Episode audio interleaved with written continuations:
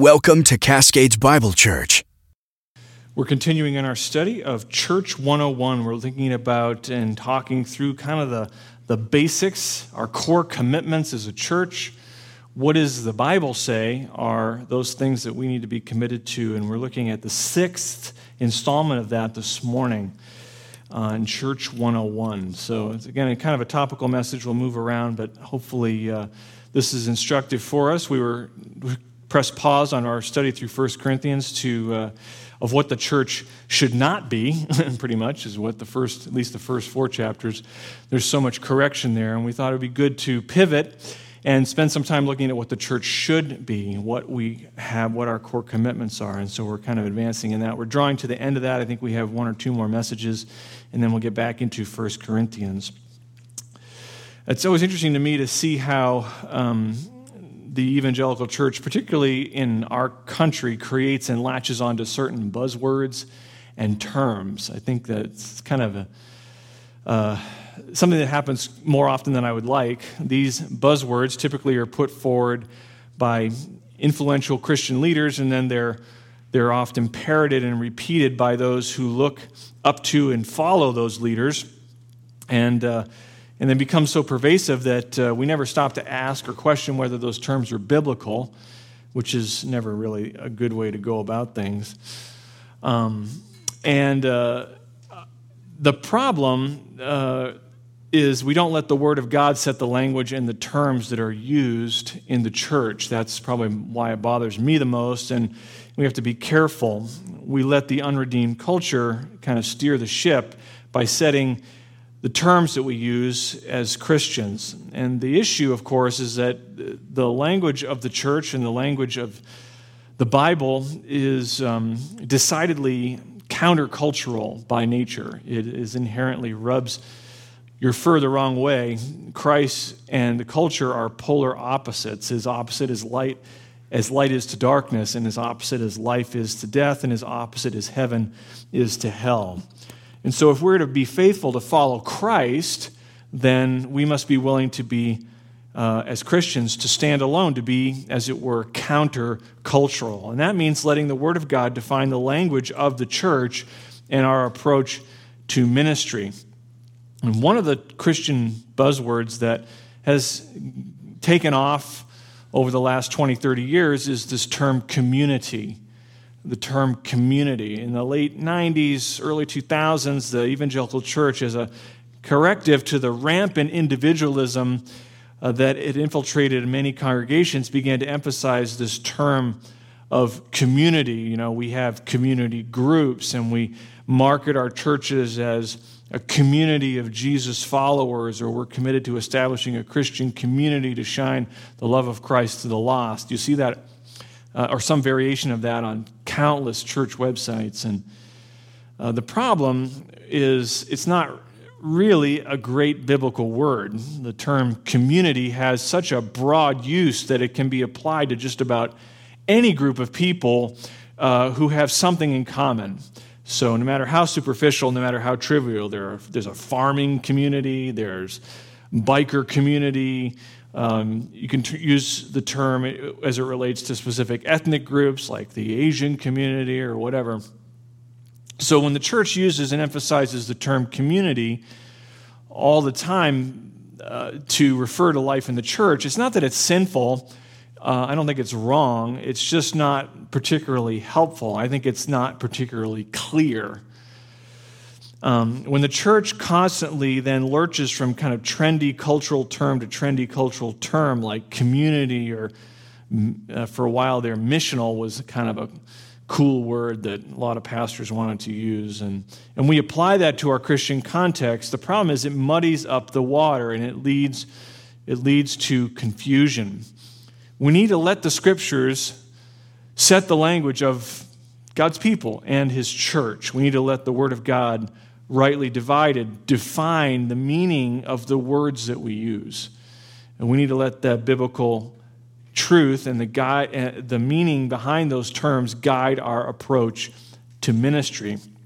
And I'm picking on the word community because it has become ingrained into the language of the church as a substitute for, I think, a better biblical term, which is fellowship.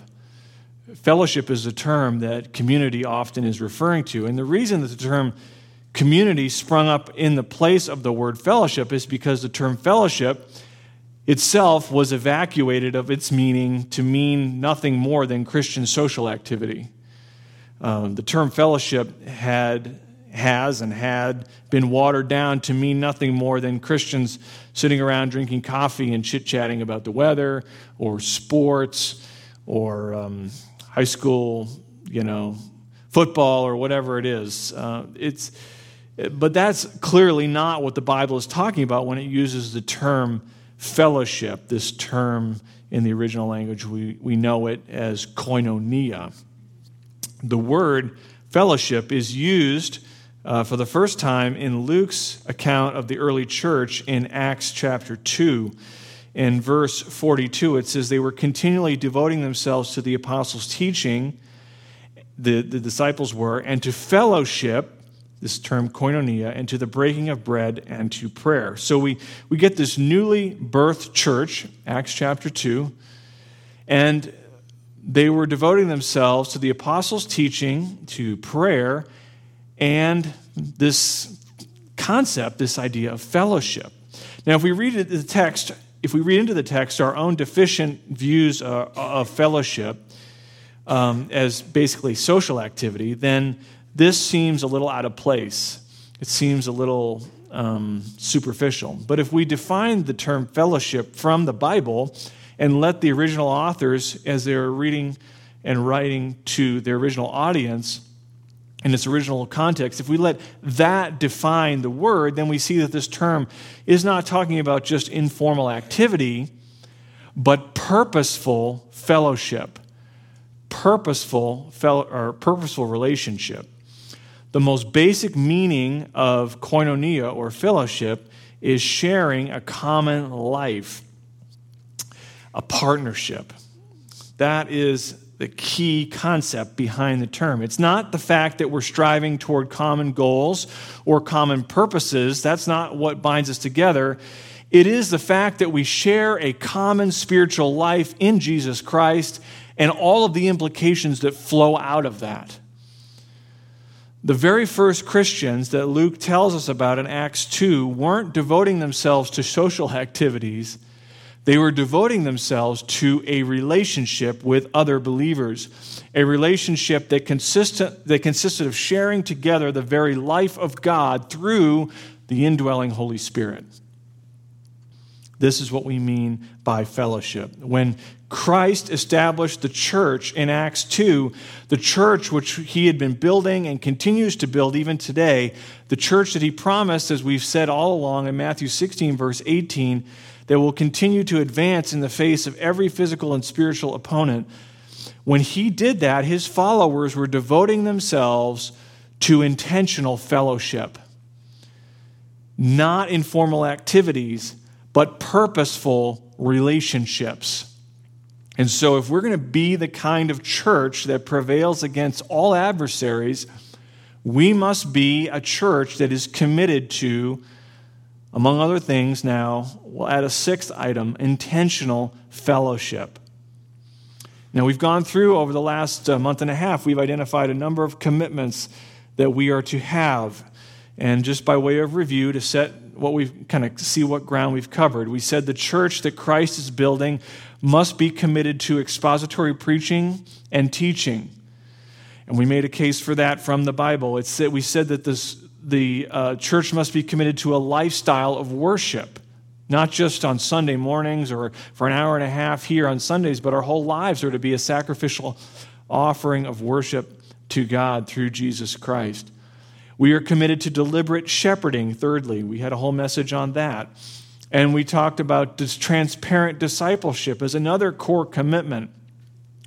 And last week, we saw that it, we are uh, committed to uh, proactive ministry and service. And now this week we come to intentional fellowship, another core commitment. And uh, we can break this down under a number of headings this morning. We first must be committed to intentional fellowship because, and this is our first point, we have a shared life in Christ. We have a shared spiritual life in Jesus Christ. This is the this is we'll call it the vertical dimension to our fellowship. We said just a moment ago the church uses the term fellowship. It's not talking about an activity, it's talking about a relationship. It's talking about a relationship that we have with someone or someone, some people. Um, and for many of us, when we hear the term relationship, we think about uh, we think about our subjective experiences. For example, I have a, a good relationship with my parents, or uh, that means there's a general positive state of affairs that exists between us, or I have a difficult relationship with my sibling, or whatever, meaning that there's a negative kind of um, dynamic between uh, brothers and sisters, or whatever.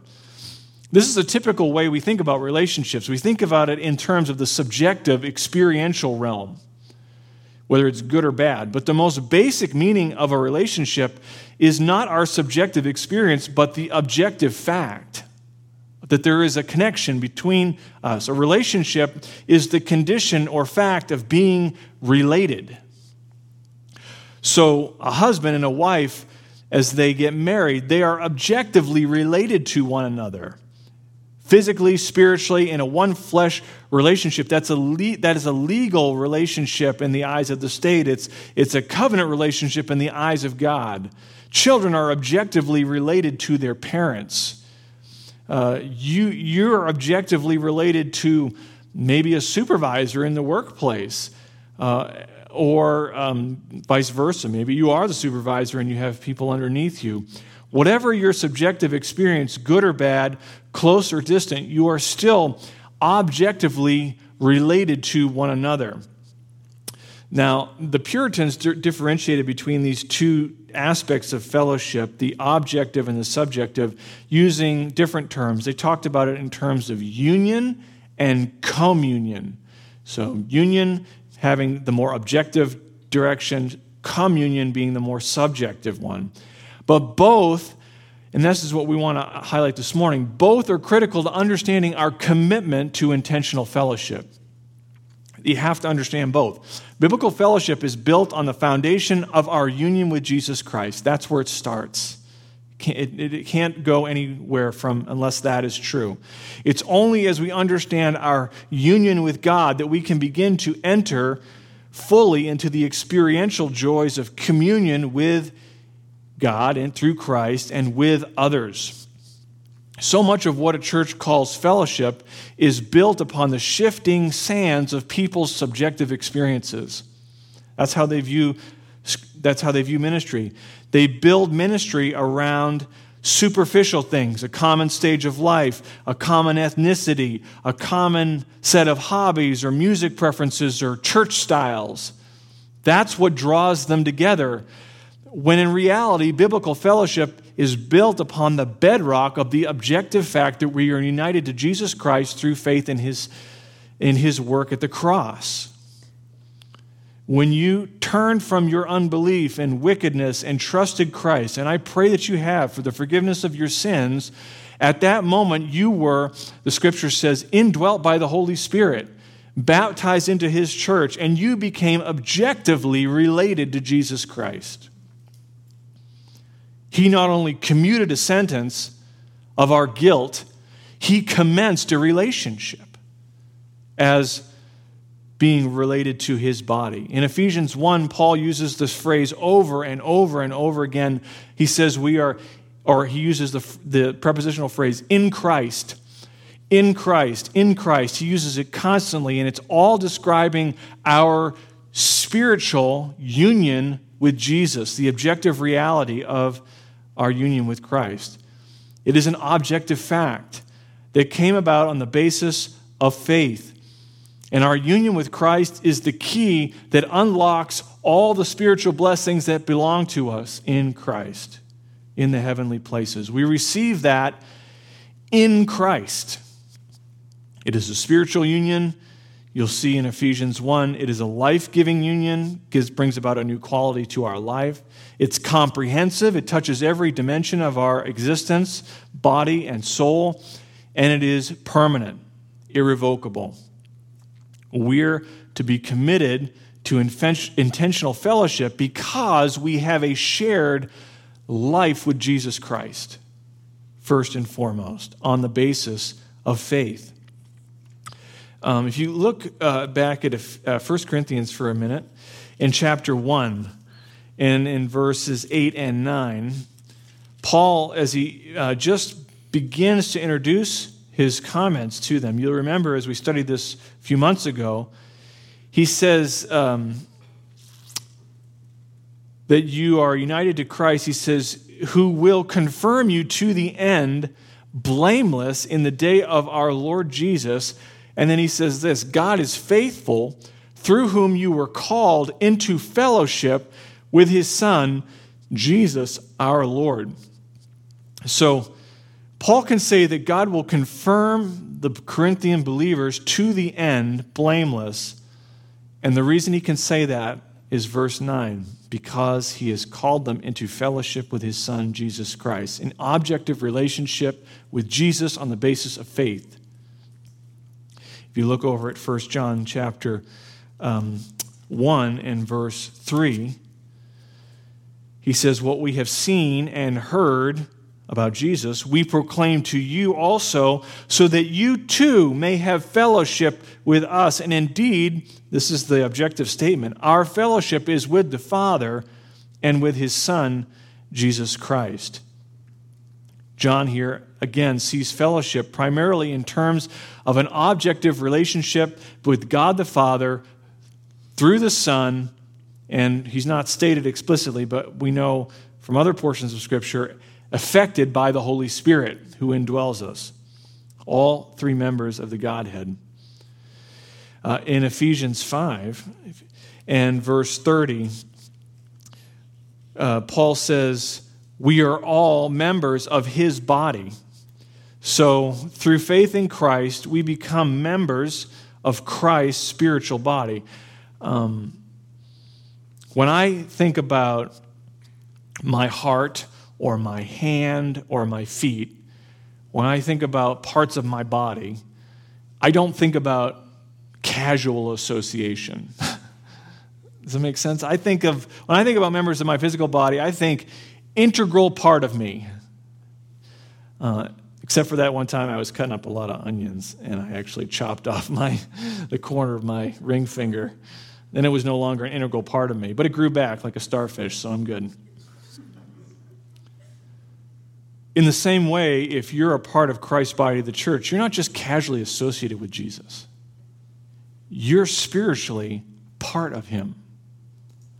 He's not just a part of your life or my life, He is our lives as believers.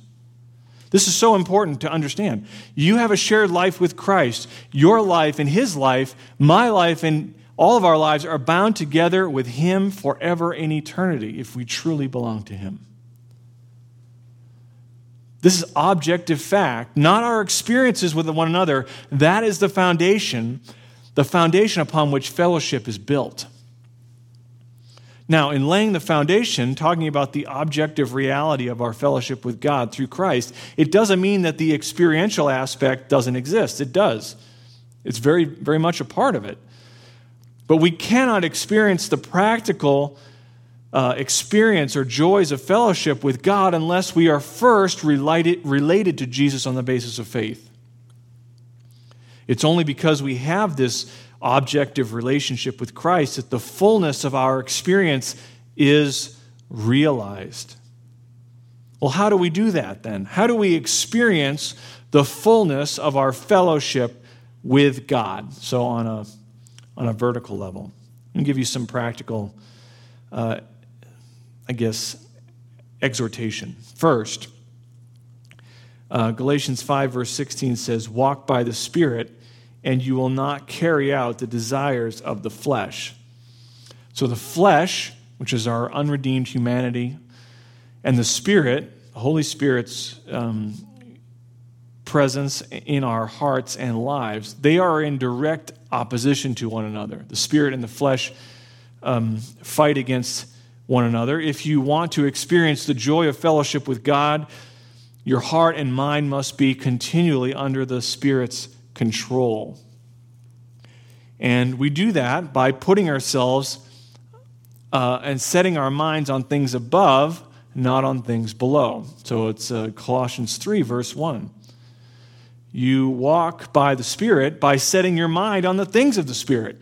Well, what's the primary thing that sets our mind on the things of the Spirit? It's the Scripture. Because the Spirit authored this word, and this his word attends, his spirit attends his the reading and the uh, interpretation of his word. You must cultivate then a discipline of mind to dwell on God's truth as much as you can. Read it, meditate on it, pray over it, memorize it, obey it. Our minds are constantly drawn away to different things. And sometimes we have to focus intently on a task at work or a task here or a thing there. And, and we get it. You can't obviously hold on to Scripture you know, at the front and center of everything as you're doing every little thing. But the question becomes what does your mind drift back to? Where does it go when, when you're not preoccupied, you know, with this or that? Our mind needs to drift back to God and His Word the way a needle drifts back to magnetic north. We do we, we have communion with Christ by walking first in the Spirit. Secondly, if we want to realize the fullness of our fellowship with God, and again, we're talking about on a vertical level, we must forsake and confess sin. We must forsake and confess sin. Sin steals the joy of fellowship with God. It, it zaps our spiritual vitality. If you look at Psalm 32, um, in verses 1 to 5, David understands this. He says, How blessed is he whose transgression is forgiven, whose sin is covered. How blessed is the man to whom the Lord does not impute iniquity, in whose spirit there is no deceit. When I kept silent about my sin, my body wasted away through my groaning all day long. For day and night your hand was heavy upon me. My vitality was drained away as with the fever heat of summer. But verse 5 says, I acknowledge my sin to you, and my iniquity I did not hide. I said, I will confess my transgressions to the Lord, and you forgave the guilt of my sin. Unconfessed sin brings guilt it brings shame. It brings spiritual isolation. It sucks away our spiritual vitality. The solution repent and confess your sin.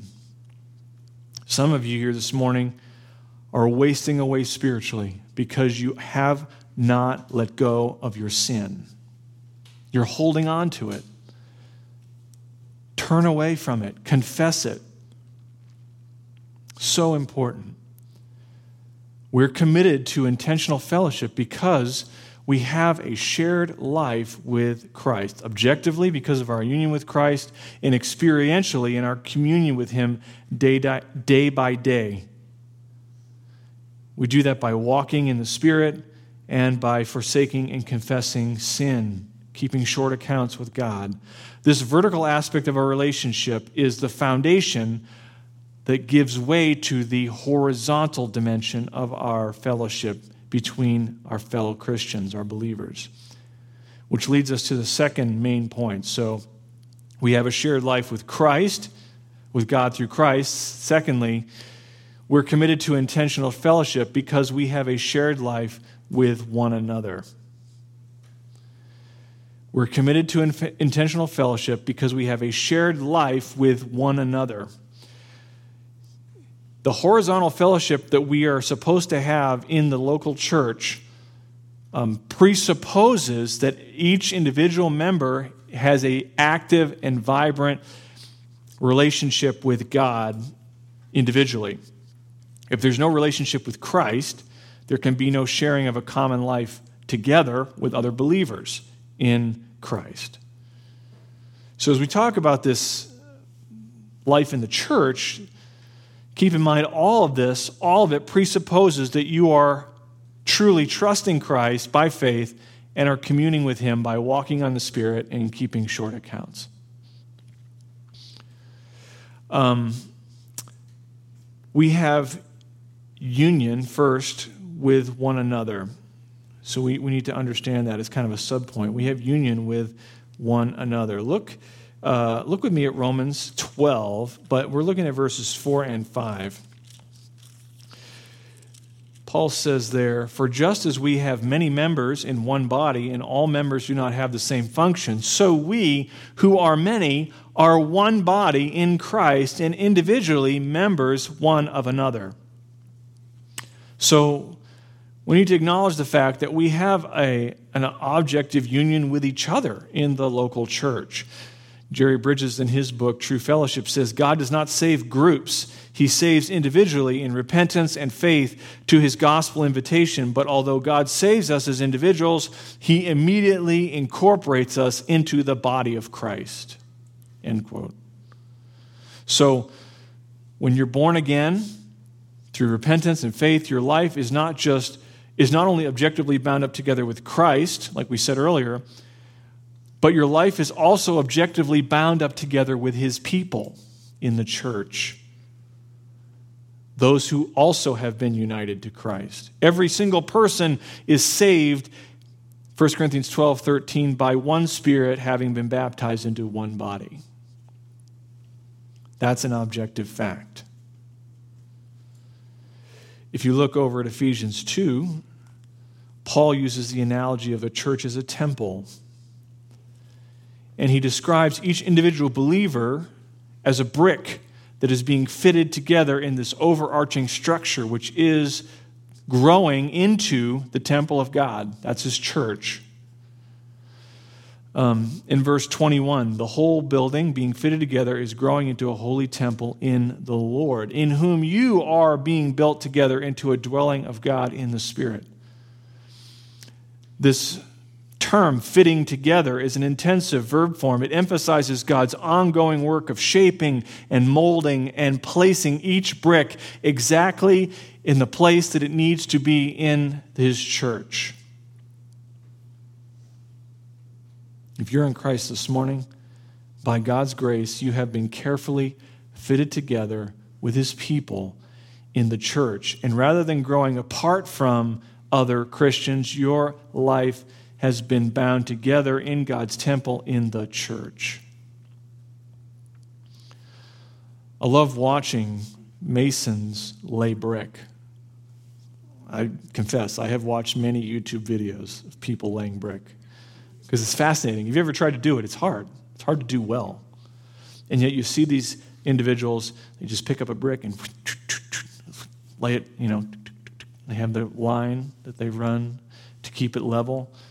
And uh, I mean, it's, it's, it's truly a skill. It's, it's amazing to watch. And ancient masons didn't have the benefit of mortar. So bricks were often fit together just by the tolerances of the spaces between them. So if you weren't good at it, cutting and laying the brick, eventually whatever you're building would, would get out of whack. And that's the picture here. Of course, in this day, there was no mortar. Ancient masons use an elaborate process to fit each stone together. One can be assured if masons are doing that in ancient times, God in His grace is carefully fitting together every individual in His church with equal care, greater, even greater care. All of us, all of us share a common life with Christ and with each other. Whether our attitudes and actions reflect that doesn't change the objective truth of what we saw in Romans 12, verse 5 that we are members one of another. We belong to one another in his church. To be objectively in fellowship with other believers by faith in Christ, while at the same time isolating ourselves from the experiential aspects of that fellowship, that contradicts the clear teaching of the Bible, and it is disobedience to God's will. It's not a preference thing, it is a sin thing. If your life is consistently too busy for meaningful, consistent fellowship with God's people in His church, then you are living in disobedience to His word. Period. Whatever your priorities are, they are not God's priorities. I can guarantee that. Because the scriptures again and again and again make this point that we have a shared life with one another. Objectively, we are members one with another in the church, and because we belong to one another, we are to live that out in practical concern and care for each other in the local church. This is the communion aspect of our fellowship. This is the thing we always are talking about when we use the term community or we use the term fellowship. But we got to understand all that's underneath it, objectively between our relationship with God through Christ as well as our objective connection to other believers. Now, Paul has made, as we go back to Romans 12 for a second, Paul has made this case that we are members one of another. That we have union with Christ through God, and therefore we, by implication, have union with one another in his church. He's told us in Ephesians 2 that we are his temple, to use a different word picture, and each part is being fit together to build up his church. But I want you to notice how Paul applies this truth in some very practical ways in the subsequent verses. These are the verses we've been memorizing in Romans 12. He says we're members one with another. So what? So what? Verse 10 Be devoted to one another in brotherly love, give preference to one another in honor or, as we said earlier, outdo one another in showing honor. Verse 13 contribute to the needs of the saints, practice hospitality, rejoice with those who rejoice, weep with those who weep. This is the communion aspect of the Bible, what the Bible describes as fellowship in the church. So let me give you some helpful categories. Let me break it down in even more practical terms to think about working out the experiential dimension of our fellowship in the church. I'll give you, uh, how many I got here? One, two, three, four, five, six. I got six categories to think about working out this communion of fellowship in the church. First, we live this out by caring for one another. Caring for one another. We should be genuinely concerned for one another's spiritual and practical needs. That, that's a natural, um, very plain, uh, practical implication of our commitment. Uh, some of you have suffered from headaches that are far more uh, intense than anything I've ever experienced with migraines and things like that. But you know that a headache affects the whole body, right? When you have a, a, a, splitting headache, it's hard to think, it's hard to focus, it's hard to get up and do things. You, it can stop you in your tracks. Those of you who've had those kind of headaches, you know. Um, and so uh, that's how we need to view those who hurt in the church, because one part affects the whole. That's why he says, Rejoice with those who rejoice and weep with those who weep. We, we come alongside because we share in that. Just like, just like a headache affects the whole body, when someone's hurting in the church, that affects us. It should, at least it should move us to care for them. And when they rejoice, we should rejoice with them. There is a restorative power in the body of Christ as we help and care for those who are hurting and those who have needs. So we care for one another. Secondly, by honoring one another.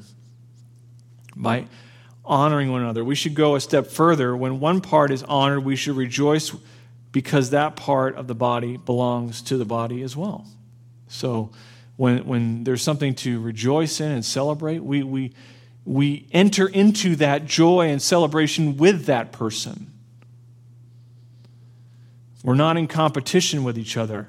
We're in cooperation with one another in the body of Christ, the local church. So we care for one another, we honor one another. Third, we speak the truth in love to one another. As uh, Paul reminds us in Ephesians chapter 4 that we are to do this uh, so that the church may be built up. We all attain to the unity of faith and the knowledge of the Son of God, to a mature man, to the measure of the stature which belongs to the fullness of Christ. He says we are to speak the truth in love. Verse 18, we are to grow up in all aspects into Him who is the head, even Christ. So those who are sinning or weak must be encouraged. Those who are in rebellion must be admonished. 1 Thessalonians 5 says those who, are, who need encouragement and help are to be helped. And that often involves speaking God's truth to people out of a genuine love and concern for their soul. Uh, fourth, we pray with and for one another. This is a way our fellowship horizontally works itself out. We pray with others and we pray for other people. Um, we need to have, I think, as we grow in Christ, less me prayers and more we prayers. I think that's a mark of maturing Christianity is that your prayers focus not just on yourself, but more and more on others, their needs, their concerns. Rejoicing with them, praying for them to stand firm. You're, you're not just worried about your own spiritual life. And we, we are to pray for ourselves and we are to plead with God and, and, and have a humble spirit. We, we need God's help just as much as anybody. But the point is that we can also look outside of ourselves to care for others and intercede on their behalf, to go before the throne of grace. And so we pray for one another. And you can't pray for people specifically or clearly if you don't know them. You have to talk to them, you have to spend time with them. You have to observe and consider what their needs are. Fifth, by sharing biblical truth. This is a little different than speaking the truth in love because that's a very specific kind of counsel. But I mean just sharing biblical truth. Words, as one writer said, disentangle themselves when passing over lips and through pencil tips. I like that little word um, picture there. As we share biblical truth with other people, we have to organize it and develop it in our own minds. And so it builds us up and it strengthens them. Words disentangle themselves as when passing over lips and through pencil tips.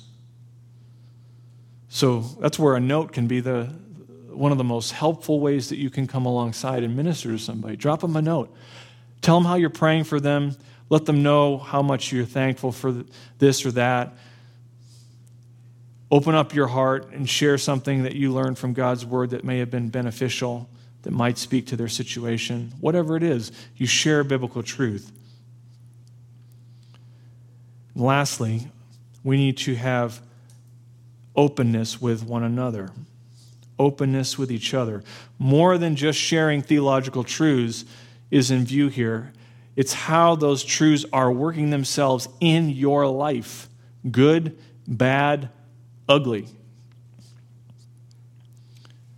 This is where um, having a, a, a handful of close relationships in the church becomes an opportunity for you to confess your sins one with another and to entreat God's help through their encouragement and accountability to live in consistency with God's word and His will.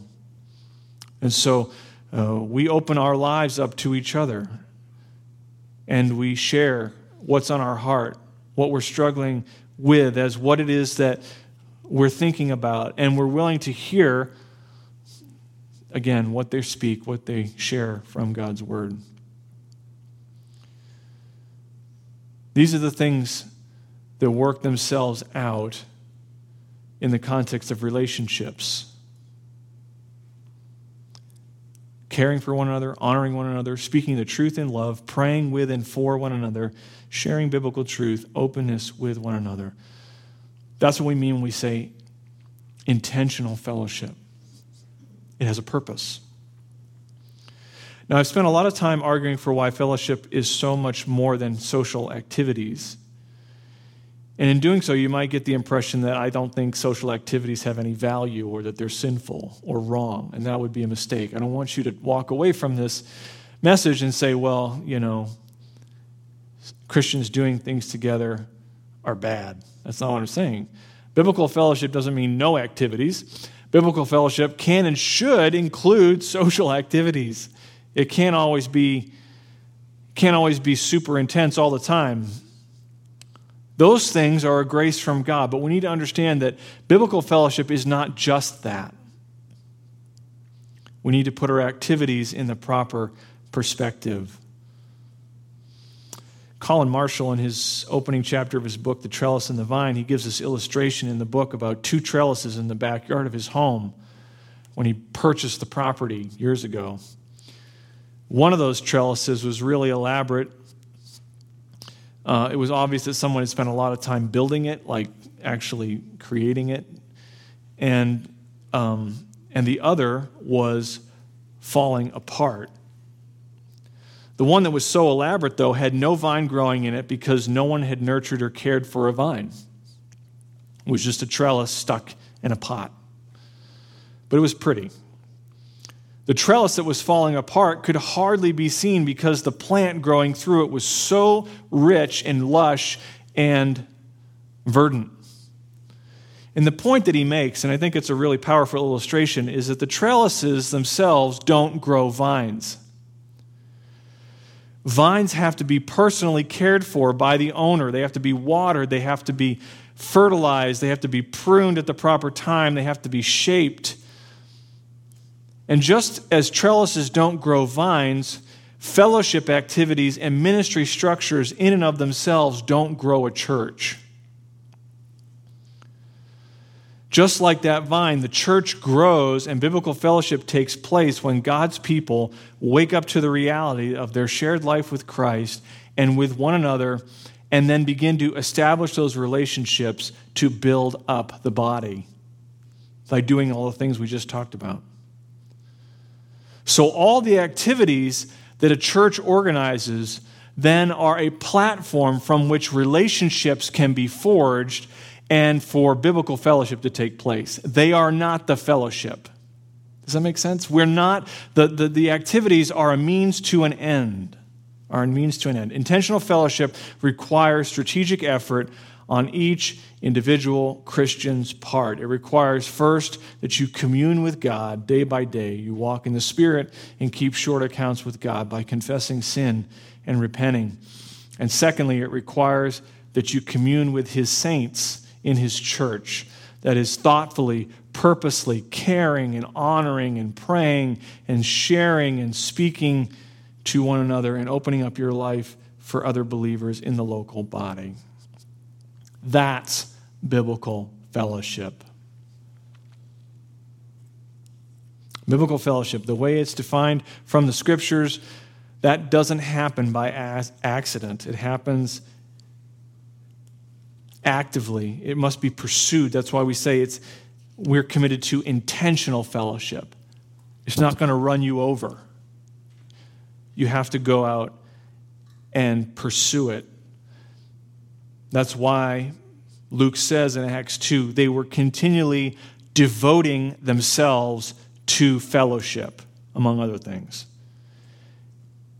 And everyone was feeling a sense of awe, and many wonders and signs were taking place through the apostles. And all those who had believed were together and had all things in common, and they began selling their property and possessions and were sharing them with all as anyone might have need. That's the picture of biblical fellowship. They had a shared life together with Christ, and that translated into a shared relationship, shared life together with one another.